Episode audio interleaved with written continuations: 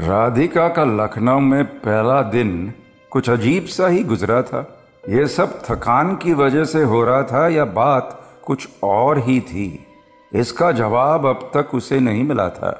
पिछली रात आए उस बुरे सपने ने कई घंटों तक राधिका की नींद उड़ा दी थी, जिसकी वजह से वो काफ़ी देर तक सोई थी। लेकिन सूरज की रोशनी ज़मीन पर पड़ने से पहले ही उसकी नींद फिर खुल गई। लखनऊ की हवा में कुछ तो था जो उसे चैन नहीं लेने दे रहा था। कॉलेज के उस छोटे से कमरे में उसका दम घुटने लगा था। ताजी हवा के लिए उसने बाहर घूमना ठीक समझा। टीना को बिना उठाए वो दबे कदमों से उस कॉलेज के बाहर आ गई। लखनऊ शहर धीरे धीरे जाग रहा था और लोगों की भीड़ कम होने से सड़क पर गाड़ियाँ तेज रफ्तार से भाग रही थी। सड़क के पार बनी दूध की दुकान पर एक बूढ़ा आदमी दूध में पानी मिलाने का काम भी शुरू कर चुका था। उस आदमी की झूरियाँ इस बात का सबूत थी कि उसने ज़िंदगी के कई बसंत और कई पतझड़ देखे थे। राधिका ने एक नज़र उस आदमी को देखा और फिर एक टक उससे ही देखती रह गई। और फिर अचानक से उसके कानों में एक अजीब सी आवाज़ आने लगी। ऐसी जैसे कोई उसे पुकार रहा था। मगर उसके नाम से नहीं, बल्कि वो आवाज़ कह रही थी, पल्लवी, ओ पल्लवी। वो आवाज़ बार बार राधिका के कानों से टकरा रही थी और उसके कदम सड़क की तरफ़ बढ़ते जा रहे थे। राधिका बेसुध सी, तेज रफ्तार कारों से बेखबर जैसे किसी के वश में चली जा रही थी और तभी अचानक उसके कदम सड़क के बीचों बीच आकर रुक गए। उसकी नज़रें अभी भी उस आदमी पर टिकी थी। सामने से आने वाली गाड़ियों के हॉर्न से पूरा माहौल जगजोर गया था, मगर राधिका को जैसे वो शोर सुनाई ही नहीं दे रहा था। एक पल को वो बस यूँ ही खड़ी रही और अचानक उसकी आँखों के सामने अंधेरा छाने लगा और वो वहीं सड़क पर गिर पड़ी। इस बार राधिका की आँखें खुली तो वो लखनऊ सिटी हॉस्पिटल के बेड पर लेटी थी और सामने बेंच पर टीना और कॉलेज के काउंसलर प्रोफेसर निकेतन बैठे थे। राधिका की आँखें खुलते हुए देखकर टीना भागती हुई उसके पास आई। इसी बीच वहाँ डॉक्टर भी आ गए। निकेतन ने डॉक्टर से कहा, सर, होश तो आ गया है उसे, मगर ये दूसरी बार है जब ये बच्ची इस तरह से बेहोश हो गई है। इस पर डॉक्टर ने थोड़ा समझाते हुए कहा, देखिए, हमें जो जो टेस्ट करने थे वो सारे हो चुके हैं। यहाँ तक कि एमआरआई स्कैन भी किया हमने। मगर ऐसा तो कुछ भी नहीं मिला जो इन ब्लैकआउट्स को ट्रिगर कर रहा हो। इस पर निकेतन के चेहरे पर एक चिंता का भाव आ गया। उसने थोड़ा समझाते हुए कहा, देखिए सर, ये बच्ची हमारी कॉलेज में एक कंपटीशन में भाग लेने आई है। इसकी सारी ज़िम्मेदारी हमारे कॉलेज के स्टाफ की है और काउंसलर होने की वजह से सबसे ज़्यादा मेरी है। इसलिए आप ही कुछ बताइए, वरना हमें इसे वापस अपने घर भेजना होगा। ये सुनकर डॉक्टर ने थोड़ा सोचते हुए कहा देखिए सर, आप एक काम कीजिए। मैं कुछ दवाइयाँ लिख देता हूँ। हो सकता है उनसे कोई आराम पड़ जाए। और साथ ही मैं रिपोर्ट्स आगे स्पेशलिस्ट को भी भेज देता हूँ। शायद उन्हें कुछ मिल जाए। बाकी फ़िलहाल आप इन्हें ले जा सकते हैं। इस बीच टीना ने राधिका को समझाते हुए कहा, देख यार, अगर तुझे ठीक नहीं लग रहा तो हम ये ट्रिप कैंसिल कर देते हैं। ऐसे ज़बरदस्ती जाने की ज़रूरत नहीं है। इस पर राधिका ने एकदम से कहा, नहीं यार, एक ही हफ़्ते के लिए आए हैं हम यहाँ। इसके बाद पता नहीं कभी लखनऊ आ भी पाएँगे या नहीं। ये ट्रिप तो कैंसिल नहीं होगी। इस पर टीना ने थोड़ा फ़िक्र भरी आवाज़ के साथ कहा, अरे, तुझे कोई सीरियस प्रॉब्लम हुई तो? कल से दो बार बेहोश हो चुकी है तू, और तुझे लखनऊ घूमने की पड़ी है। ये सुनकर राधिका ने उसे मनाते हुए कहा यार डॉक्टर तक ने कह दिया है कि कोई प्रॉब्लम नहीं है। और दवाइयाँ भी तो खाऊँगी। ठीक हो जाऊँगी यार। चल, चलते हैं। अगली सुबह कंपटीशन में आए लगभग सभी लोग आलमबाग का किला देखने जा पहुँचे थे। लखनऊ की खूबसूरती इस तरह के किले में ही बंद है। आलमबाग के अंदर घूमते हुए राधिका हर एक चीज़ को बड़ी ही बारीकी से देख रही थी। शास्त्रीय संगीत में जुड़े होने की वजह से उसे पुरानी चीज़ों और इस तरह की जगहें बहुत पसंद थी। किले के गलियारे में कई सारी पेंटिंग्स लगी हुई थी, जिन्हें देखते हुए राधिका कहीं पीछे ही रह गई और टीना और बाकी के लोग आगे चलते चले गए। राधिका उस पेंटिंग को देख ही रही थी कि तभी पीछे से आई एक आवाज़ ने उसका ध्यान तोड़ दिया। हाय अगेन ये आवाज़ राधिका पहचानती थी। उसने पीछे मुड़कर देखा तो चेहरे पर एक मुस्कान लिए वीर खड़ा हुआ था। आगे चलते हुए टीना ने मुड़कर देखा तो राधिका को वीर के साथ देख उसके चेहरे पर मुस्कान आ गई। उसने मन ही मन में कहा हाँ अब तो तेरा सरदर्द भी ठीक हो ही जाएगा बेटी। राधिका अब भी खामोश खड़ी थी और वीर को नजरअंदाज कर उस पेंटिंग में ध्यान लगाने की कोशिश कर रही थी कि तभी वीर ने एक हल्की मुस्कान के साथ कहा, मैंने सुना, आज भी तुम फेंट हो गई थी। एनीथिंग सीरियस ये सुनकर राधिका ने तपाक से कहा, तुमको इतनी फ़िक्र क्यों हो रही है? मेरी चिंता करने के लिए मेरी फैमिली है। ये सुनकर वीर ने मुस्कुराते हुए कहा, अरे तो दोस्त भी तो दोस्त की फ़िक्र कर सकते हैं ना? राधिका ने फिर कहा, दोस्त भी काफ़ी हैं मेरे पास वैसे। इस पर वीर ने कहा, दोस्त होंगे बेस्ट फ्रेंड नहीं होगा। कम से कम वो तो बना ही सकती हो।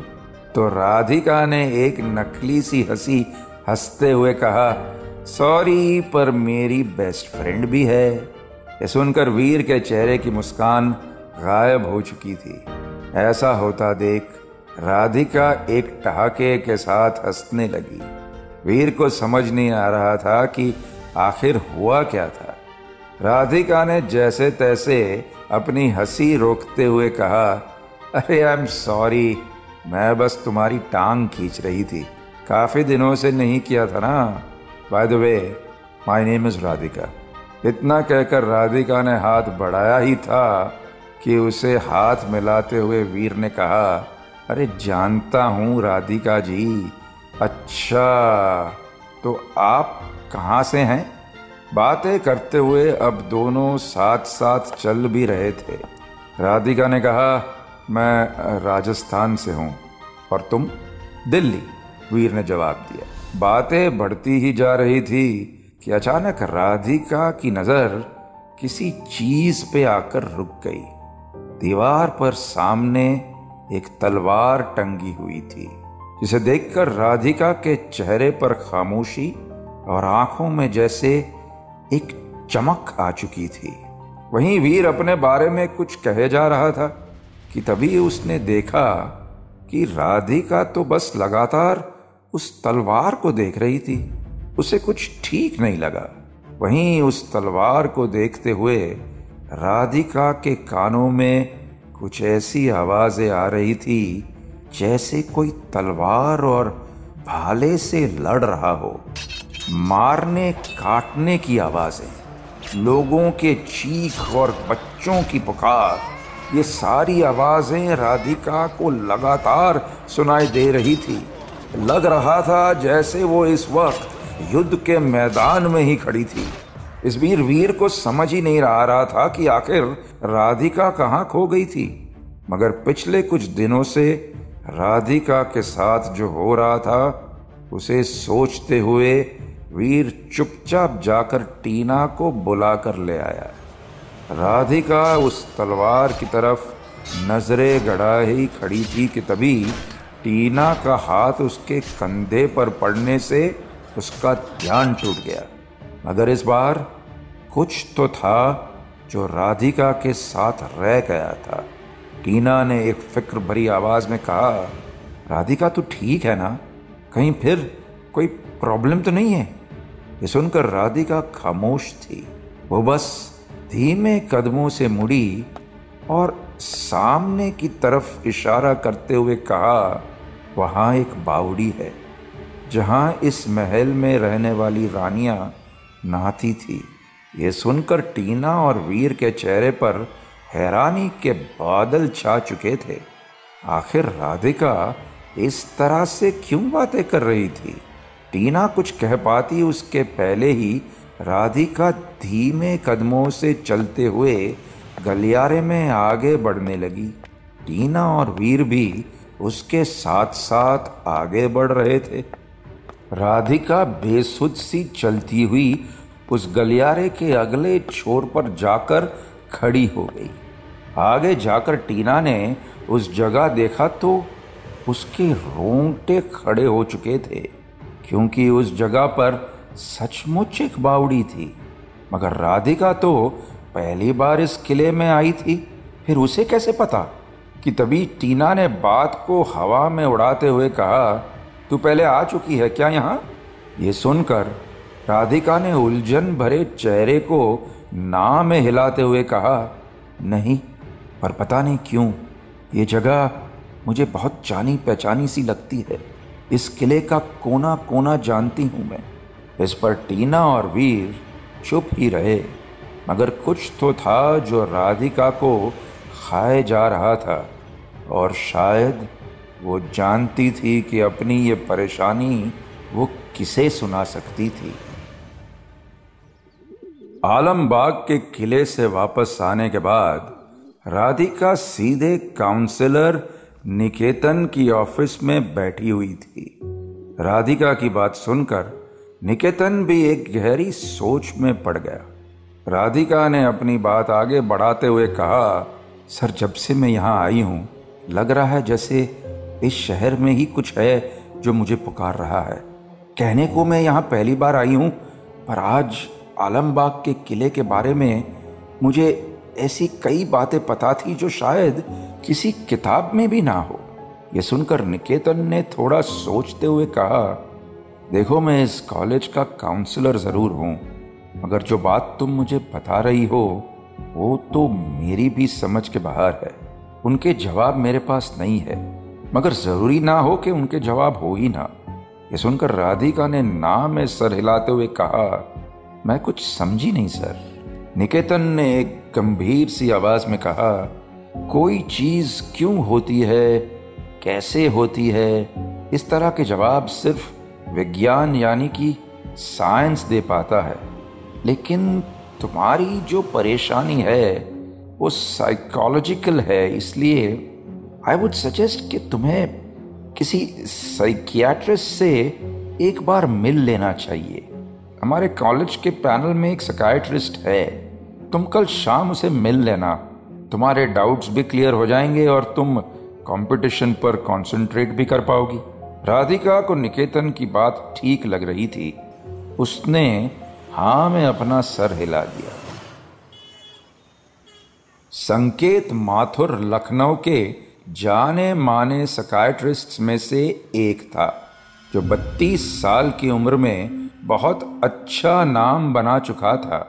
राधिका इस वक्त संकेत के सामने बैठी, अब तक की सारी कहानी उसे सुना रही थी।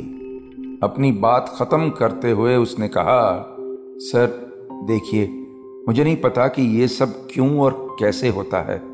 मगर लगता है जैसे मैं यहाँ लखनऊ की कुछ ऐसी बातें जानती हूँ, जिन्हें मेरे लिए जानना नामुमकिन है, क्योंकि मैं यहाँ पहली बार आई हूँ। इस पर संकेत ने थोड़ा समझाते हुए कहा, देखो राधिका, कई बार हमारा दिमाग ना चाहते हुए भी कुछ ऐसी मेमोरीज सेव कर लेता है, जिसके बारे में हमें भी खबर नहीं होती। और जब वो मेमोरी हमें याद आती है तो लगता है जैसे यू नो डेजा वू हुआ है you know deja vu right ये सारी बातें राधिका के सर के ऊपर से जा रही थी। उसने एक धीमी सी आवाज़ में कहा, सर, मैं आर्ट्स की स्टूडेंट हूँ। आप प्लीज़ थोड़ा ठीक से समझाइएगा। इस पर संकेत ने थोड़ा हँसते हुए कहा, देखो, मेरा मतलब है कि तुमने जैसे उस किले के बारे में ठीक ठीक बताया, हो सकता है तुमने कभी किसी किताब में पढ़ा हो, या फिर शायद किसी टीवी शो पर देखा हो। और ये बात तुम्हें भी पता नहीं थी कि तुम जानती हो कि वहाँ एक बावड़ी थी। और जैसे ही तुम वहाँ पहुँची, तुम्हें वो टीवी शो का सीन याद आ गया हो। और तुमने वैसे ही कह दिया कि यहाँ एक बावड़ी थी। सिंपल। ये सुनकर राधिका के चेहरे पर एक खींच आ गई। उसने लगभग हँसते हुए कहा, यार, आप लोग क्यों नहीं समझ रहे हो कि ये सब मैंने कहीं देखा या पढ़ा नहीं है? अच्छा और अगर ये डेजा वो है तो फिर वो क्या है जब बेहोशी के बाद मेरी आँखें खुलती है तो मुझे याद ही नहीं रहता कि आखिर मैं कर क्या रही थी? ये सुनकर संकेत खामोश हो गया। इस बात का जवाब तो फ़िलहाल उसके पास भी नहीं था। मगर सामने खामोश बैठी राधिका अपने जवाब चाहती थी संकेत ने एक हल्की आवाज़ में कहा अच्छा ठीक है let's do a session tomorrow और फिर देखते हैं कि तुम्हारी एक्चुअल प्रॉब्लम क्या है ओके? ये सुनकर राधिका के मन में आखिर एक तसल्ली तो हुई थी कि जो उसके साथ हो रहा था वो आम नहीं था और शायद जो भी सवाल उसके मन में इस वक्त थे, उनमें से कुछ के जवाब कल मिलने वाले थे उसे। संकेत अपना काम खत्म करने के बाद अपने घर पहुँचा ही था कि सोफा पर बैठी अपनी बीवी सुरभि को इंतज़ार करता देख उसके चेहरे पर एक मुस्कान आ गई। उसने अपना बैग सामने टेबल पर रखते हुए कहा मैंने कितनी बार कहा है, सुरभि, ये न्यू वाइफ वाला कैरेक्टर अब तुम छोड़ सकती हो।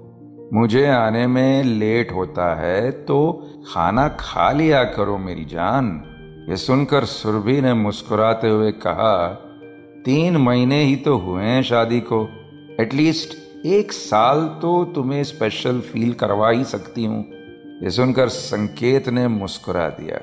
वो थकान को तोड़ता हुआ सोफे पर बैठा ही था कि सुरभि ने एक उतावलेपन के साथ कहा तो डॉक्टर साहब, कैसा रहा आज का दिन? ये सुनकर संकेत ने अंगड़ाई लेते हुए कहा, अरे, कौन सा दिन यार? आज एक पेशेंट आई थी, राधिका नाम था उसका। उसने तो परेशान कर दिया यार। ये सोशल मीडिया और साइंस फिक्शन देख देख कर इन लोगों को लगता है जैसे सारी मेंटल प्रॉब्लम्स इन्हें ही है। तभी तो यहाँ से बाहर जाना चाहता हूँ मैं। यहाँ लोगों को कुछ समझ ही नहीं आता। Paris that's where I want to go for my higher practice baby ये सुनकर सुरभि ने थोड़ा हँसते हुए कहा, अरे, ये भी तो हो सकता है कि उसकी प्रॉब्लम्स जेन्यून हो डॉक्टर साहब। अब तुम ही तो कहते हो कि साइकोलॉजी में कुछ भी हो सकता है। ये सुनकर संकेत ने खड़े होते हुए कहा, हो भी सकता है। पर उस लड़की को देखकर मुझे लगा नहीं कि कुछ सीरियस है। वैसे मैं उससे कल फिर मिल रहा हूँ। तब पता चलेगा कि जो उसके साथ हो रहा है, वो दिमागी बीमारी है या कोई दिमागी फितुर। अगले दिन बताए हुए वक्त पर राधिका संकेत की क्लिनिक पर पहुँच चुकी थी और इस वक्त उसके ऑफ़िस के सोफे पर बैठी थी। कमरे में सन्नाटा फैला हुआ था और सामने था संकेत, जिसके हाथ में एक नोट पैड था। उसने राधिका को देखते हुए एक गंभीर आवाज़ में कहा, देखो, तुम्हारे हिसाब से तुम कभी लखनऊ नहीं आई। तो तुम्हें यहाँ की हिस्ट्री से रिलेटेड ज़्यादा कुछ मालूम नहीं होना चाहिए राइट ये सुनकर राधिका ने बस हामी में अपना सर हिला दिया। बात को आगे बढ़ाते हुए संकेत ने कहा तो आज का सेशन शुरू करते हैं। मैं तुमसे कुछ सवाल पूछूँगा और उन सभी का जवाब तुम्हें दो मिनट के अंदर देना होगा। Are you ready Radhika? Radhika नहीं जानती थी कि वो सवाल कैसे होने वाले थे। मगर फिर भी उसने हामी में अपना सर हिला दिया। संकेत ने नोटपैड में देखते कास रखी घड़ी में टाइमर सेट किया और पूछा, लखनऊ का एंशंट नाम क्या है? एक पल के लिए राधिका के चेहरे पर उलझन के बादल छा गए। मगर तभी उसने बिना सोचे समझे कहा, अवध। यह सुनकर संकेत हल्का सा हंस दिया। बिना वक्त गवाए ही उसने दूसरा सवाल पूछा, वाजिद अली शाह की पत्नी का नाम क्या था? यह सुनकर राधिका ने तपाक से कहा, बेगम हज़रत महल। यह सुनकर संकेत को थोड़ा अजीब लगा। उसने अपना चश्मा ठीक करते हुए एक मुश्किल सवाल पूछना शुरू किया, मगर हर बार सवाल खत्म होने से पहले ही राधिका का जवाब तैयार रहता था। जैसे लखनऊ का इतिहास, उसे मुँह जुबानी याद था। वहीं संकेत की उलझन बढ़ती जा रही थी कि कुछ सवाल तो ऐसे थे जिनके जवाब बड़े बड़े हिस्टोरियंस तक के पास नहीं थे। मगर राधिका बिना पल के झपकाए जवाब देती जा रही थी। उसके चेहरे पर ना तो कोई भाव था और ना ही हाथ पैरों में कोई चाल। संकेत सवाल पूछे ही जा रहा था कि तभी अचानक कुछ हुआ। राधिका के हाथ पाँव बुरी तरह कांपने लगे और कुछ ही देर बाद उसकी आँखें बंद हो गई। राधिका एक बार फिर बेहोश हो चुकी थी। आगे क्या होगा? जानने के लिए tune in to audio film project with director Vikram Bhatt Monday to Saturday रात नौ बजे। साथ ही से सुनिए रेड एफएम इंडिया और सभी लीडिंग पॉडकास्ट एप्स पर। रेड एफ़एम पर जाते रहो।